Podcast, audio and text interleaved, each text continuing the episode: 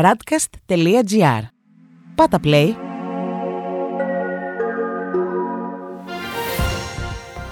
World Desk Ο γύρος του κόσμου μέσα από τα πρωτοσέλιδα ευρωπαϊκών και αμερικανικών εφημερίδων για την 7η Μαΐου 2021.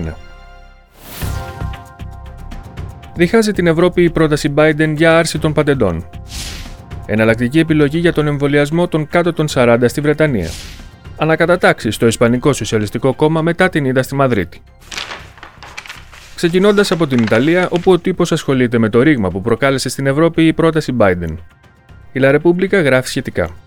Εμβόλια, η Μέρκελ διχάζει την Ευρωπαϊκή Ένωση. Ο Ντράγκη και ο Μακρόν είναι μαζί με τον Biden για την άρση των πατεντών, ενώ η καγκελάριος διαφωνεί. Απόλυε 20 δισεκατομμύριων ευρώ σε μία μέρα για τις φαρμακευτικές εταιρείες. Στη Λαστάμπα διαβάζουμε: Η Ευρώπη διχασμένη για την άρση. Μέρκελ και Big Pharma φρενάρουν την πρόταση, ενώ η Ευρωπαία Επίτροπος Υγείας Στέλλα Κυριακίδη διαβεβαιώνει ότι δεν θα υπάρξει κανένα μπλοκ στις εξαγωγές εμβολίων. Η Μεσαντζέρο έχει σήμερα τίτλο Τα εμβόλια ως δημόσιο αγαθό διχάζουν την Ευρωπαϊκή Ένωση. Η Ιταλία και η Γαλλία ευθυγραμμίζονται με την πρόταση Biden, η Γερμανία αντιτίθεται. Και τέλος, η Κοριέρα Ντελασέρα. Εμβόλια, ήρθε η ώρα των άνω των 50. Από την Δευτέρα, η καινούρια φάση του σχεδίου για το καλοκαίρι τίθεται σε εφαρμογή.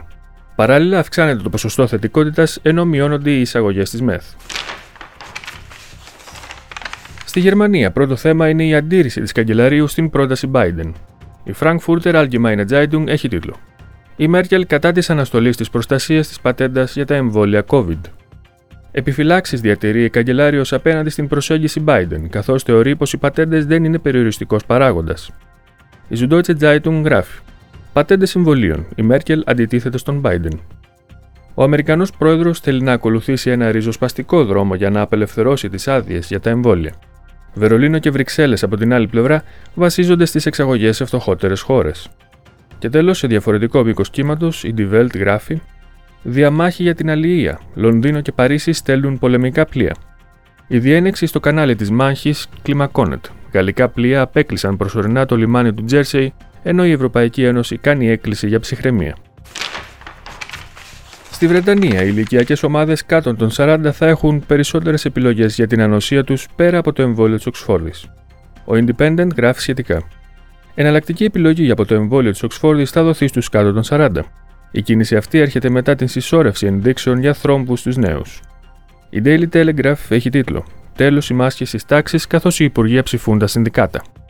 Ο Μπόρις Τζόνσον θα ανακοινώσει τη Δευτέρα την κατάργηση των μασκών στα σχολεία από τις 17 Μαου. Αντίθετη με την απόφαση είναι η επικεφαλής των εκπαιδευτικών σωματείων.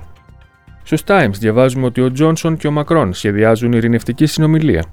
Οι δύο ηγέτες θα προσπαθήσουν να αποκαταστήσουν τις σχέσεις των χωρών μετά τη χθεσινή ναυτική διένεξη στην ίσο Τζέρσε για τα δικαιώματα αλληλείας. Και τέλος, ο Guardian γράφει: Βρείτε 102 δισεκατομμύρια λίρες για να ξαναφτιάξετε το NHS, λένε οι ειδικοί στους υπουργούς. Επιτροπή Ειδικών καλεί την κυβέρνηση να αυξήσει τις δαπάνες για την υγεία τα επόμενα 10 χρόνια με πόρους που θα αντλήσει από την αύξηση της φορολογίας σε εισοδήματα και ΦΠΑ.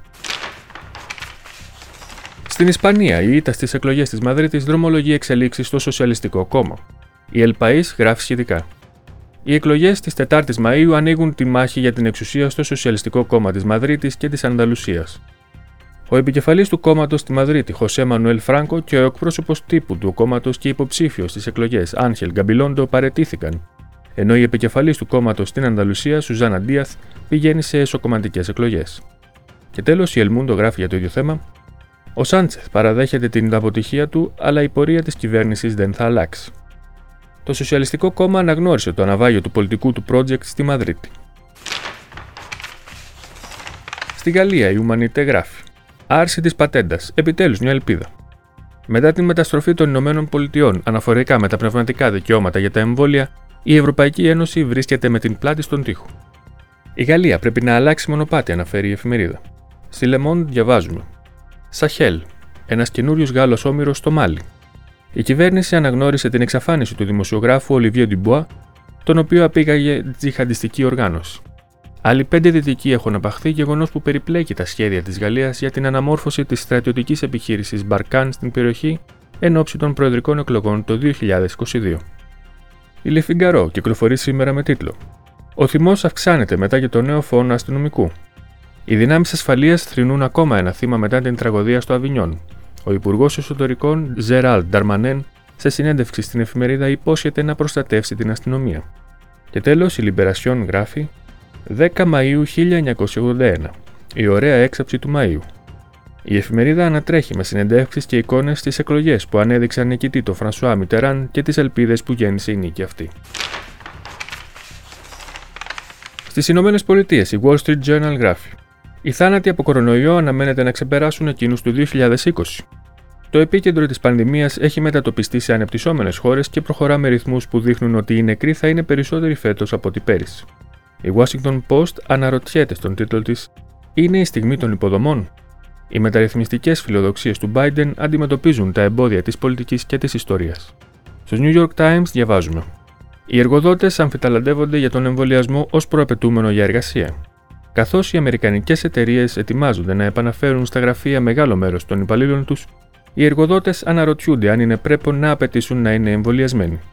Και τέλος, οι Financial Times γράφουν: Η Τράπεζα της Αγγλίας προβλέπει τη γρηγορότερη ανάπτυξη εδώ και 70 χρόνια, καθώς η οικονομία ανακάμπτει.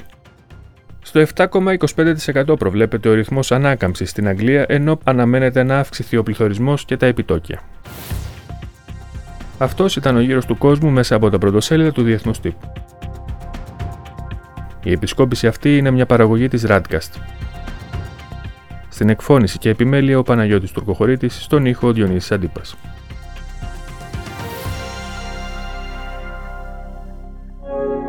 Ακούσατε ένα podcast της radcast.gr.